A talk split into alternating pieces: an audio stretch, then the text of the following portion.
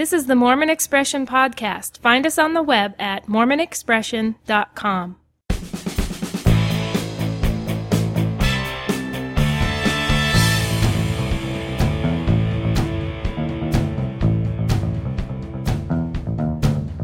Welcome back to another episode of Mormon Expression. I'm your host, John Larsen. Welcome back to our panel. Last week we started to give our introductions, and George wasn't here. So, George, it's time for you to give your makeup introduction. Thanks for this opportunity. Um, hi, everybody. My name is George. I grew up in the church, um, having come out of pioneer stock way back in Utah history. My family was in the Willie Handcart Company. And growing up, I had lots of opportunities to learn about uh, the ancestry there. I went to junior high and high school in Utah County, um, worked as a counselor, especially for youth. I met my uh, future wife there and, and then uh, went and served a mission, came back. Uh, she was still waiting around for me, so we got married in the Salt Lake Temple, continued on and finished up at BYU. I'm still an avid BYU football fan still married to the same woman. Um, I have three kids, and uh, my oldest attends uh, BYU today. Um, my church calling life has been focused on what I would call mostly service callings. Uh, I've served in every position in the Young Men's Org. Uh, I did a few years of it as Elders Quorum president. These are service callings in the, the fact that you know, you, are serving your fellow man. You're not really serving, learning doctrine. I had an opportunity to do a doctrine calling in the last five years. I've been an early morning seminary teacher. Um, so I had to spend a lot of time learning church history and doctrines in order to teach my class. And it was kind of during this time when I saw a lot of portions of uh, doctrine and history that were left out of the CES material. And I started doing research into history, um, literature, things that uh, I would find in the CES material that would bounce me into the church history um, websites and, and really kind of non correlated church history material. And I started questioning a lot of areas outside of traditional teaching uh, material on it. And it really led me down to have a, a miniature crisis of faith that kind of developed later into a full blown crisis of faith. And, and I'm probably beyond that crisis mode now and, and trying to help other people who are approaching, involved with, or are really struggling with the, with what I would call traditional testimony. Okay, great. And tonight we have a another special guest, the rose among the thorns, as it were, the lovely and talented Zilpha. Well, I don't know about all that. I am John's wife, Zilpha. I grew up in Mormonism. Uh, I was born a Mormon, raised a Mormon, although it was not in Utah. And I actually think that being um, LDS in the mission field made my being a Mormon even a, a bigger part of my identity because the church was everything to my family. We didn't have extended family around. The church was our, our family. It was everything to us. After high school, I, I did move to Utah to attend BYU, where I met John, and I graduated from BYU. I married John in the temple, and it's been um, almost 13 years. And right now I spend most of my time being a mom. We have two super kids. I migrated with John out of the church. It took us a long time, but it's been about four years ago, I think. But my parents and the rest of my six siblings are still very active members of the church. All right. Okay, today we're going to take a little bit of a different direction. I've asked the panel to each share a list of their three favorite things about the church. These may be things that uh, we all still enjoy, things that we miss, things that we admire, or things we think the church is exceptional about. Steve Hassan is the author of the book Combating Cult Mind Control, and he has suggested that one of the signs that you might be in a cult is that you find it difficult or impossible to think critically about the leadership. I want to make sure the members of the panel are not in the cult of anti-Mormonism, inasmuch as much as they can't think of anything positive to say about the church. Maybe first, I want to hear what you all thought about the assignment. Did you find it easy or hard, or, or what did you think about the assignment? I made a pretty big list. I came up with about six or seven items that just popped off the, the top of my head and thought I would answer, have more of them. But this was a very fun assignment that you gave us a couple of weeks ago, and uh, I've actually really enjoyed trying to see how many I could come up with and how many of them that were could be turned and and viewed negatively, which was which was really interesting. I also had a hard time cutting down the, the number to a manageable three. It turns out there's a lot of good things about the church. Okay, George, how about we start with you? So thanks for letting me go first. This is George. The first one that I came up with was the fact that within the LDS Church, we tend to have answers to many of the um, theological questions that uh, face society. Um, we have many of the unknowns of universal questions, and we can find answers for them. I found I've always found this to be very satisfying. When I was deeply accepting of, of all LDS doctrines, it just felt so great to know that we had most of the answers. You know, we've got the answer for what happens in the plan of salvation, you know, where we were before, why we're here, where we're going. Um, we have hand answers for how the earth was formed, the early days, what happened um, in the formation of the earth, you know, how man create was created. We know what kind of our purpose will be after this life. Um, we even have answers down to, you know, where Hitler and and folks like that are going to end up. Um, we know where Christ will appear. And if we have questions about deep theological questions, we often can ask and find answers at some point that's been given by some prophet or an apostle somewhere in the last, you know, 180 years that has, has talked about that concept. So the emotional assurance of having answers rather than the fact that all those answers might be right. Absolutely, it's the emotional side of it. It's it's knowing that we have a little bit of more knowledge than maybe our counterparts outside the church would know. I always um, had a little joke as I start to, to get to know my my Christian neighbors. They always had the necklaces and the, the jewelry that said WWJD. What would Jesus do? And that the LDS always had the answer. You know, it was always choose the right CTR. Regardless of whether the answer was right or not, it was just the fact that we knew. But do you know? now sitting where I am now, I'm I yeah, I absolutely do question the fact of, of whether all those things are, are correct or not. But it is a wonderful thing about being in the LDS church and being deeply involved in accepting of its doctrines when you're there. It's such a, a safe and reassuring place to be. No, don't get me wrong. I, I do agree when you're in the LDS church, or at least when I was in the LDS church, you did know. You know, you knew for sure. Yep. And so that reassurance was was a good feeling. But as I began to study and to delve into some deep questions that I had, that assuredness disappeared. Yeah, but don't you miss it sometimes? Yeah, I do.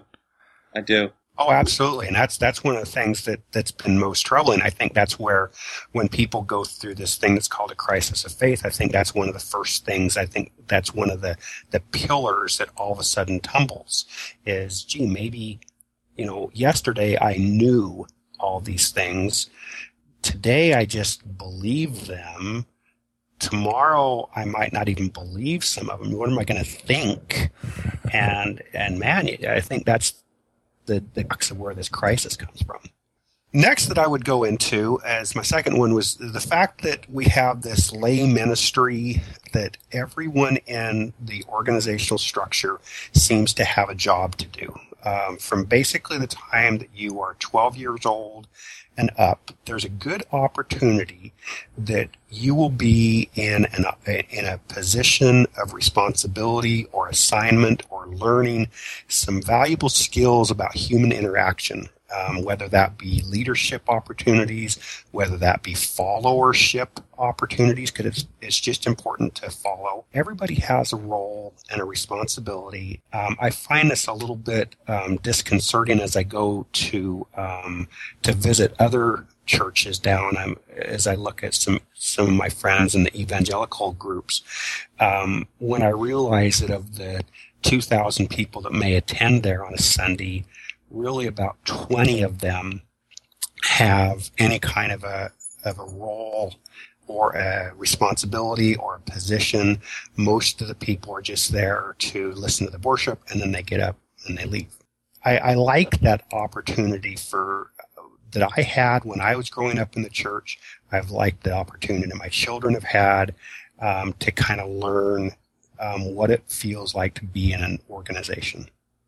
Third one would be I really like that everywhere you go in the church that you find it kind of have an opportunity to find a ready-made set of like-minded people in what I'd call a semi-social environment. In other words, if I pick up my family and move across the country or across the world, um, within just a few days, I can find myself in a, a church setting where I can find people who will have similar beliefs that I can go out to dinner with them, that uh, we would all have similar ideas and in re- relationship to a lot of common beliefs and structure.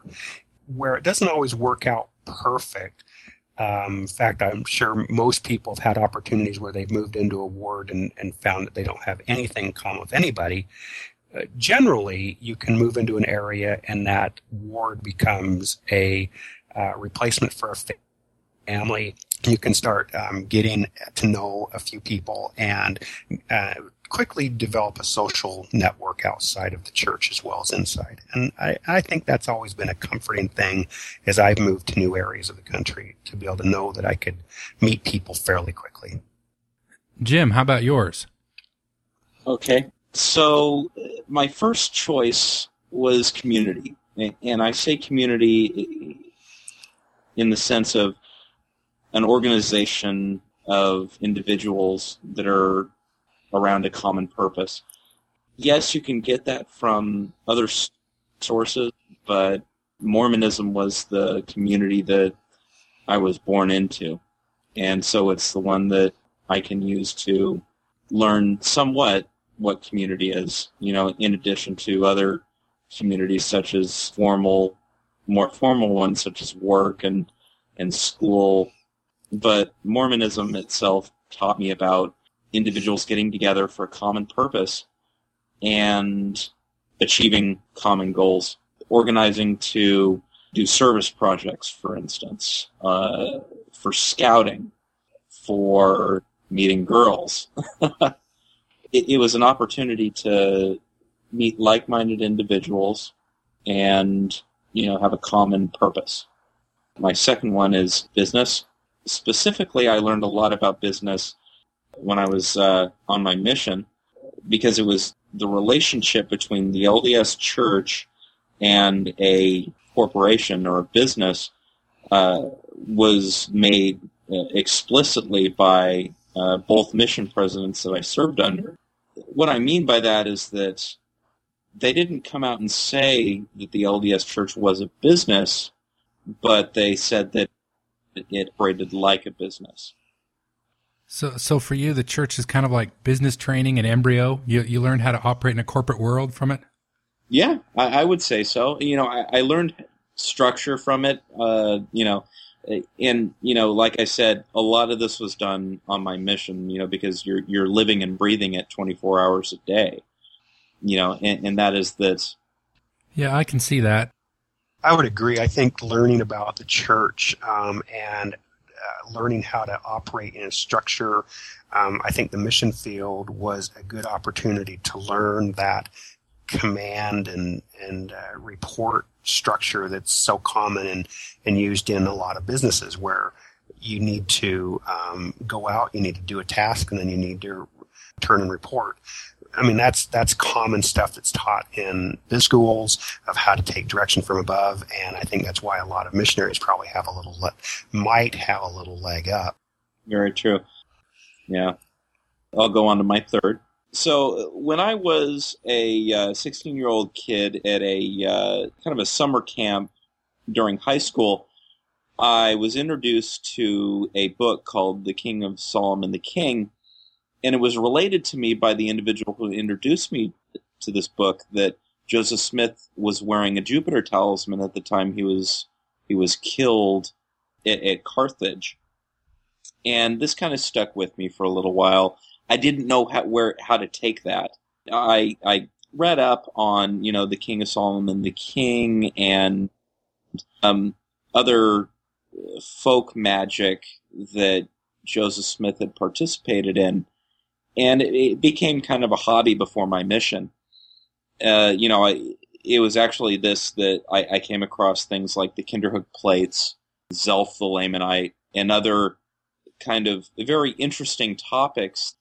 And so when I was out on my mission, and you know, prior to that, we attended the temple. So that that kind of mysticism that permeates a, a lot of the, the kind of the meat of Mormonism came into play. You know, and even to this day, it, it fascinates me.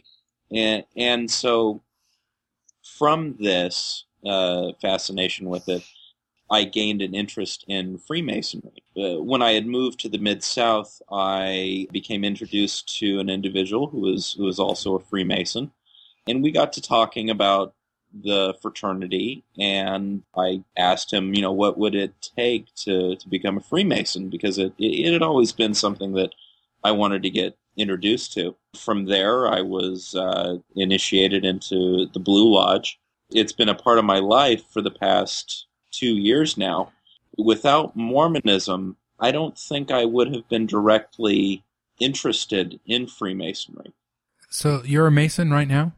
Yes, I am. Zilpha, why don't you go ahead with your three? I've found that um, I've missed a lot of things about the church. I would say music. I really enjoyed singing the hymns with the the congregation, the hymns that I heard ever since I was a baby that were so familiar to me. And even though I, I didn't like it at the time, even the sound of the, of the little organ playing, we go to, um, the Unitarian church now and they have, you know, a piano. It's just not quite the same. And also the, uh, primary songs. I miss them for my kids. I feel bad that my kids don't have the kind of, um, singing structure time outside of school that, that I did. I really enjoyed that when I was in primary. I don't even feel like I can um, teach my kids the songs that I grew up loving because I now see those um, songs as a form of indoctrination that I don't want to impart to them. Number two, the continuity of belief among the members, or at least the perception of such.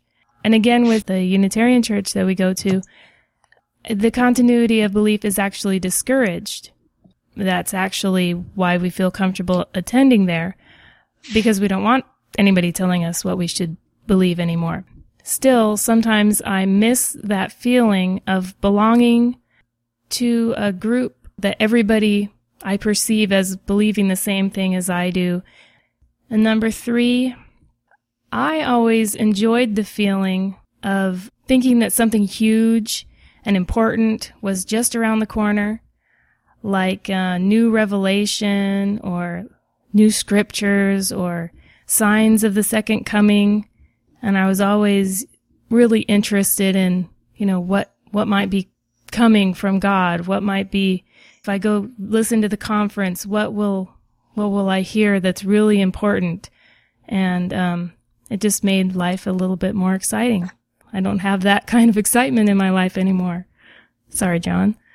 and that Zilpha, Huh? with that, did, because I, I hear, I understand what you're saying as far as the excitement and stuff, but so when you went to, uh, stake conference or watch general conference or whatever, did, were you ever let down? Because some of the biggest, what is it? Some of the biggest, uh, hard hitting revelations in the last little while was like President Hinckley giving that Book of Mormon, read it in a year. Uh, yeah, And- well, those were a little disappointing, but I knew that just around the corner, the next time, there really would be something exciting. I always, you know, just kept up that hope for the next time. Uh, until I realized that that just probably was, was not going to happen. That probably happened before I left the church too, where I finally realized that conference was just basically boring.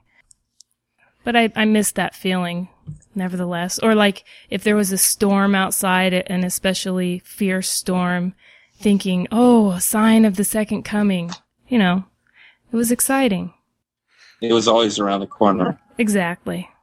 See that that was always like a fear for me. That wasn't it. That wasn't anything positive.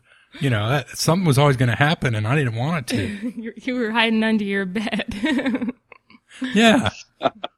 One one of the righteous ones there, John. I don't know. Maybe I'm just a thrill seeker. All right, I'll go ahead with mine. Uh, the first one that I came up with is the doctrine of the divinity of man. I think this is Mormonism's crown jewel and puts it on par with like a lot of Eastern religions. The idea that there's the divine that separates itself from mankind, but that separation is only a matter of time. That we're not fundamentally different, that we can become, we can achieve, we can reach through good practice and good faith and all sorts of things. We have the full potential to become anything. That's at the heart of Mormonism and it's at the heart of people who've grown up in the church and been in the church a long time. I think they still hold that deep. Unfortunately, for some reason, the church wants to distance itself from that. And I, I think that's what they should be like pounding. That's what they should be highlighting because I think that's probably Joseph Smith's most powerful teaching. I think I know what you mean. It's almost like an act of becoming. Right. It- That was very strong, and, and I know exactly what you mean. That there is always progression in life.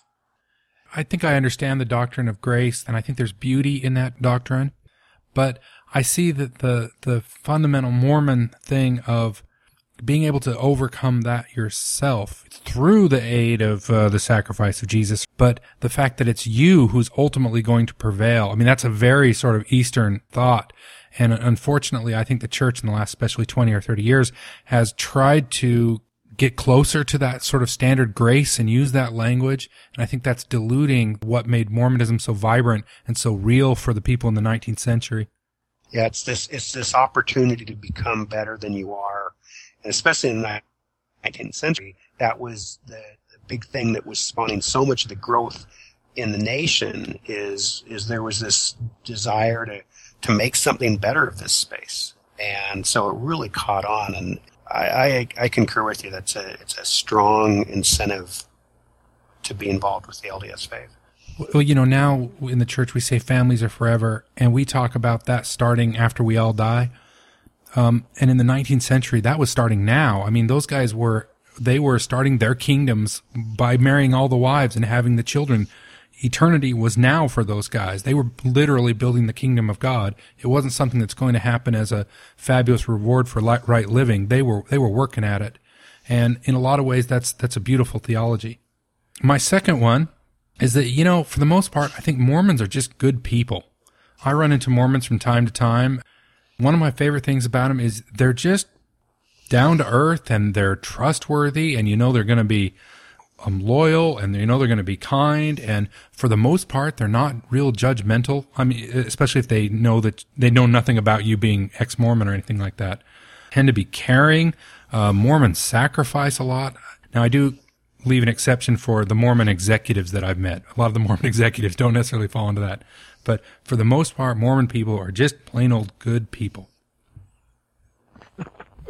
You haven't been living in Utah County for a very long time. I guess. That was going to be my comment. I lived there for three months last, four months last year, and I would disagree with everything you just said from Utah County perspective. Come on, George, easy. Easy. Well, okay, ex- with the exception of two exceptional people that I met there.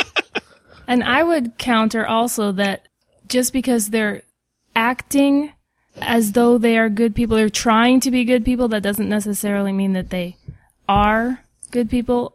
And just maybe the fact that when I was in the church, I expected everybody to be trustworthy. I just expected that. And just having that expectation sometimes makes it real, at least, you know, to me. I think that uh, you know when you were talking about good people. I mean, I only laugh.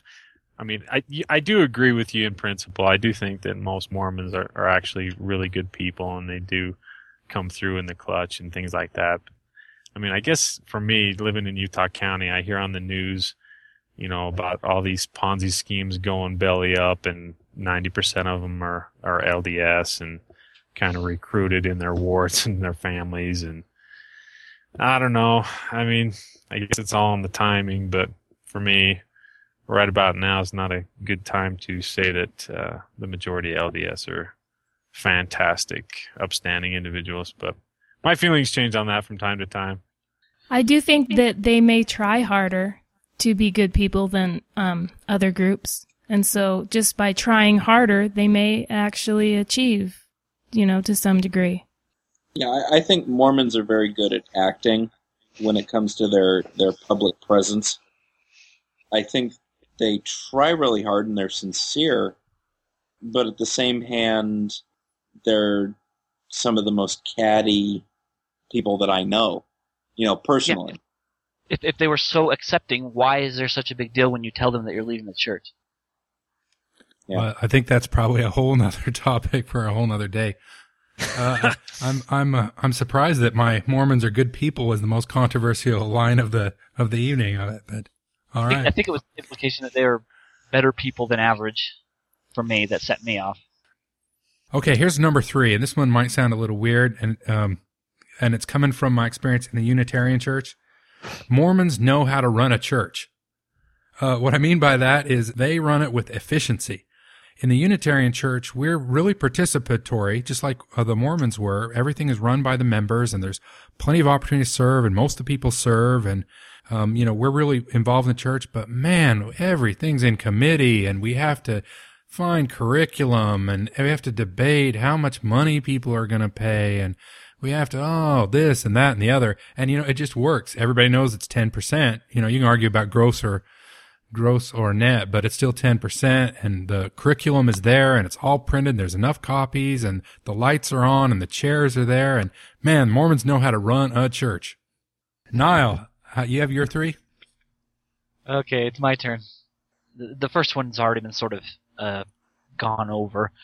I my number one is that the doctrine is bold. It, it attempts to answer all the questions that are inherent to Christianity and religion.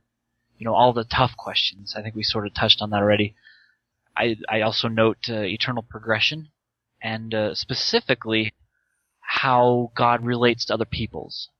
But uh, Mormonism attempts to bring a very foreign people into the fold of Christ, and I think that's a really good thing that they try to do. Also, the idea of uh, the restoration, which is uh, really nice to see. When when you look at the original documents surrounding Christianity, I think one of the first things that you notice is sort of a jarring difference between how it was and how it is, or, or why there are so many different sects.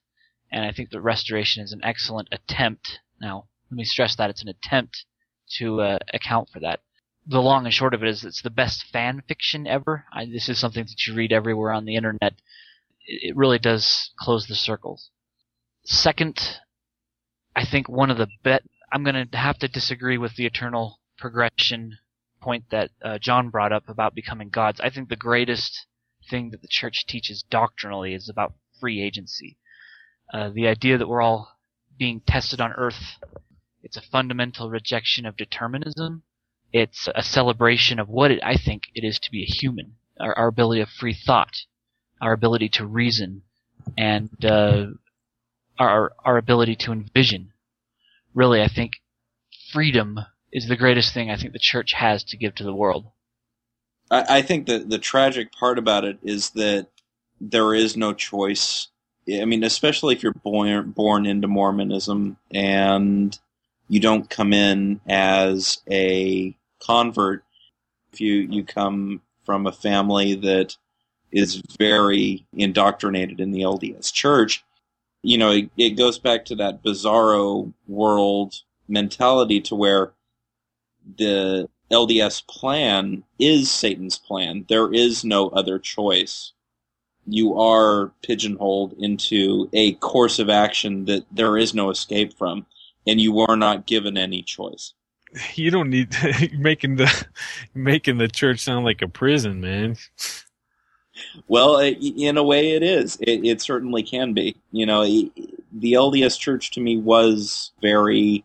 Yes, you know, you, you you had your your free agency just as long as you obeyed the church's rules. You can do Uh-huh. anything I want just as long as you do what I say. I mean, I guess, I guess I can understand your perspective, sort of. I, I don't know. I, I think that I've always been able to pretty much choose what I want. I mean, I don't feel like that the church has necessarily squashed my free agency or anything. So The only issue I have with the idea of um, free agency is that um, I I feel like there's a lot of people who really don't have free agency. People with mental illness, uh, they they really don't have that. So to me, it um, it doesn't really work. Uh, you know, I, I- see where you're going, Niall, with the idea of free agency, but here's my, my issue. You ever gone to one of those movies, you know, where they blow a lot of stuff up and, you know, you're there, you're watching the movie and the cars are running around everything's catching on fire and you're, you're into the movie and you're thinking, that's a great movie. And you walk out of the theater, then you start saying, wait a minute. And then you immediately start coming up with all these plot holes and then the movie just starts kind of falling apart. While you're in it, it's really great and it's a really cool movie, but immediately it like, on reflection, the movie starts to fall apart and it's no good anymore. That's kind of like the doctrine of free agency to me. It sounds great on paper, but when you actually start thinking it through, uh, you know, like Zilpha said, you start running into all the problem cases. My third one is about the courage that the church used to have. Um, in the face of overwhelming odds, the church always would do its best to see to through what it thinks is right. When uh, polygamy was the principle of the gospel and the means to salvation, by golly, it practiced polygamy.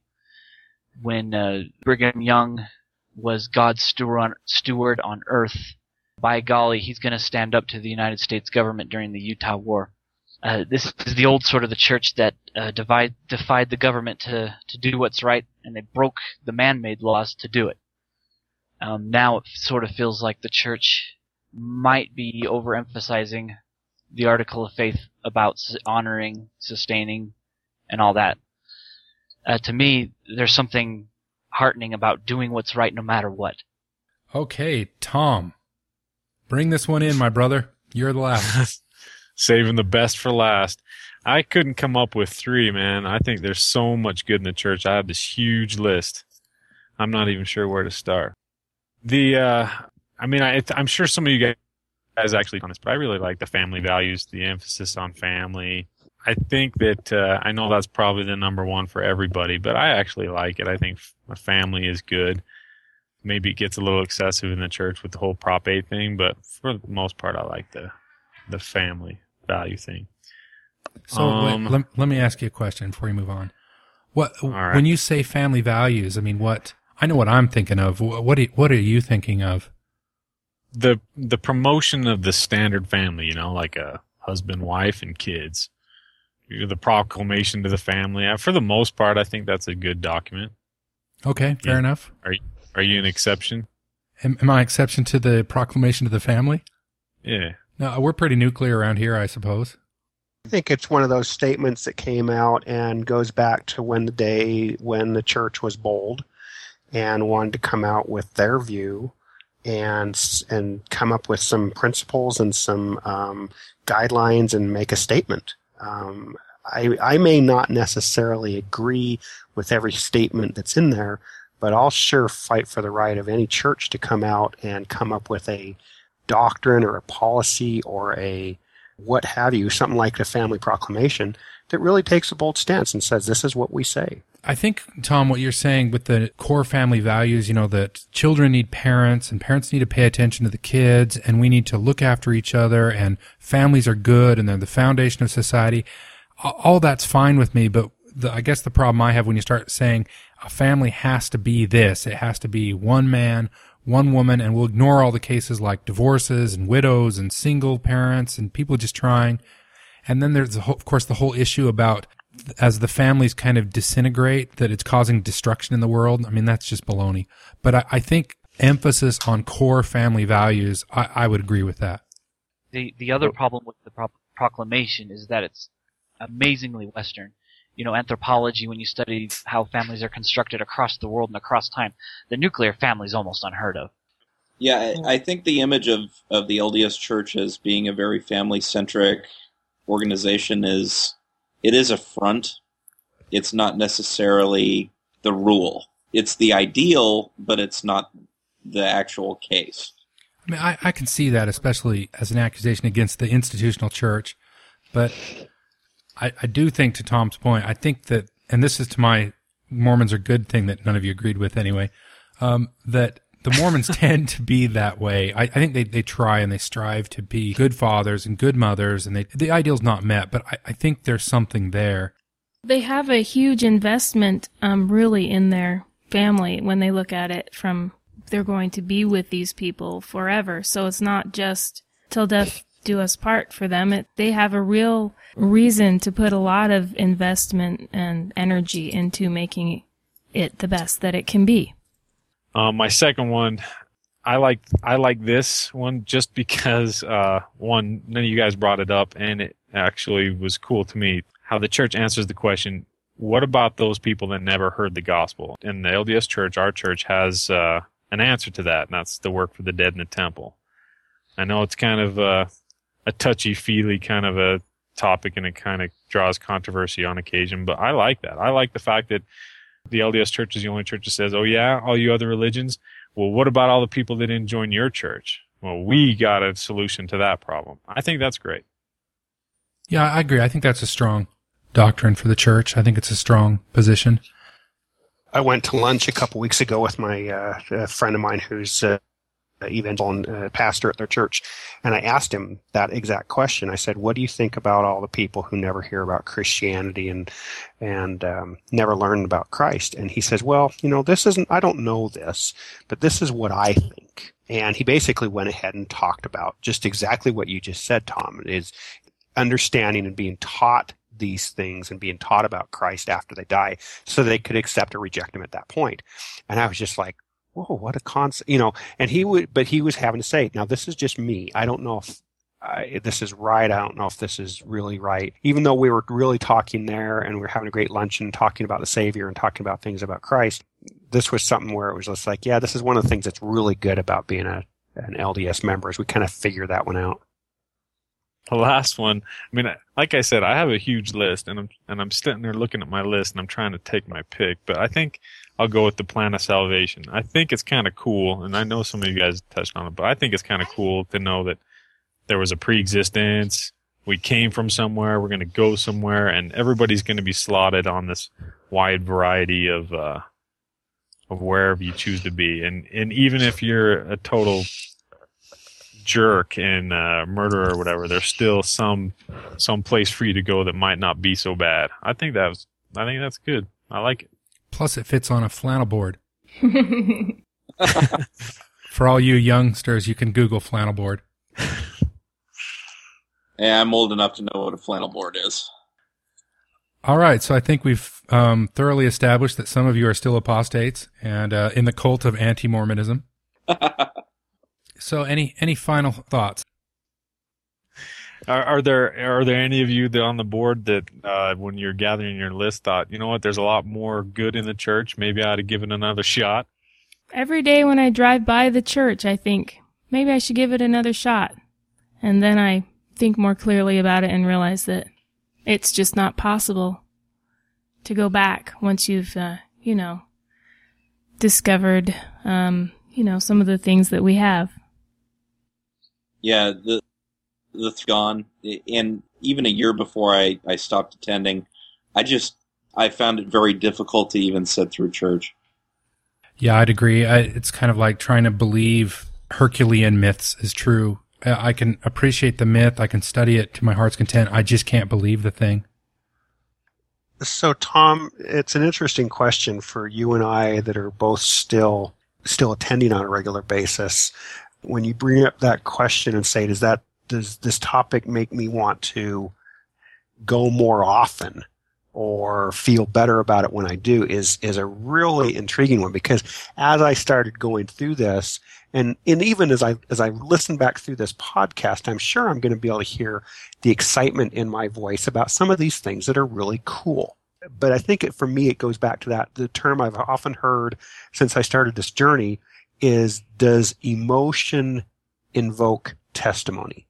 I can get emotional and I can have a wonderful feeling about something experiential, experiential in the LDS faith, but that does not necessarily lend me to go for all tenets of it and demonstrate 100% devotion in in the thing.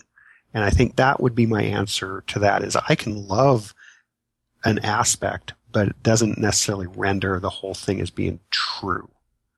What about you? I mean, that's that's my perspective.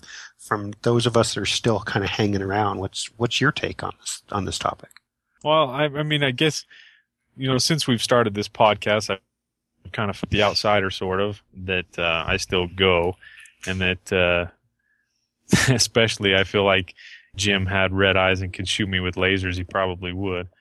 But uh, I think that it's actually not so bad. I mean, sometimes I go and it's really not that bad. Sometimes I think that, you know, I take good things, I take bad things, but, you know, it's good to make a good positive list like this. So I have to give John some credit because he's actually keeping me in the church instead of pushing me away. So nice job, John. I appreciate it. I'm glad I could give my role. uh, Tom, l- let me just make sure that we're we're cool and all. so I I, uh, I, I just want to make make sure that you know that you know I understand your situation. I can relate to to your position. So you're not actually full of as much anger as sometimes it sounds like. uh, no, no, no. I, I'm I'm Right, very uh, I'm very emotional. Well, I'm giving you a cyber hug right now. All right. Aw. That's pretty. T- that's pretty tender, guys. I'm I'm tearing up a little bit.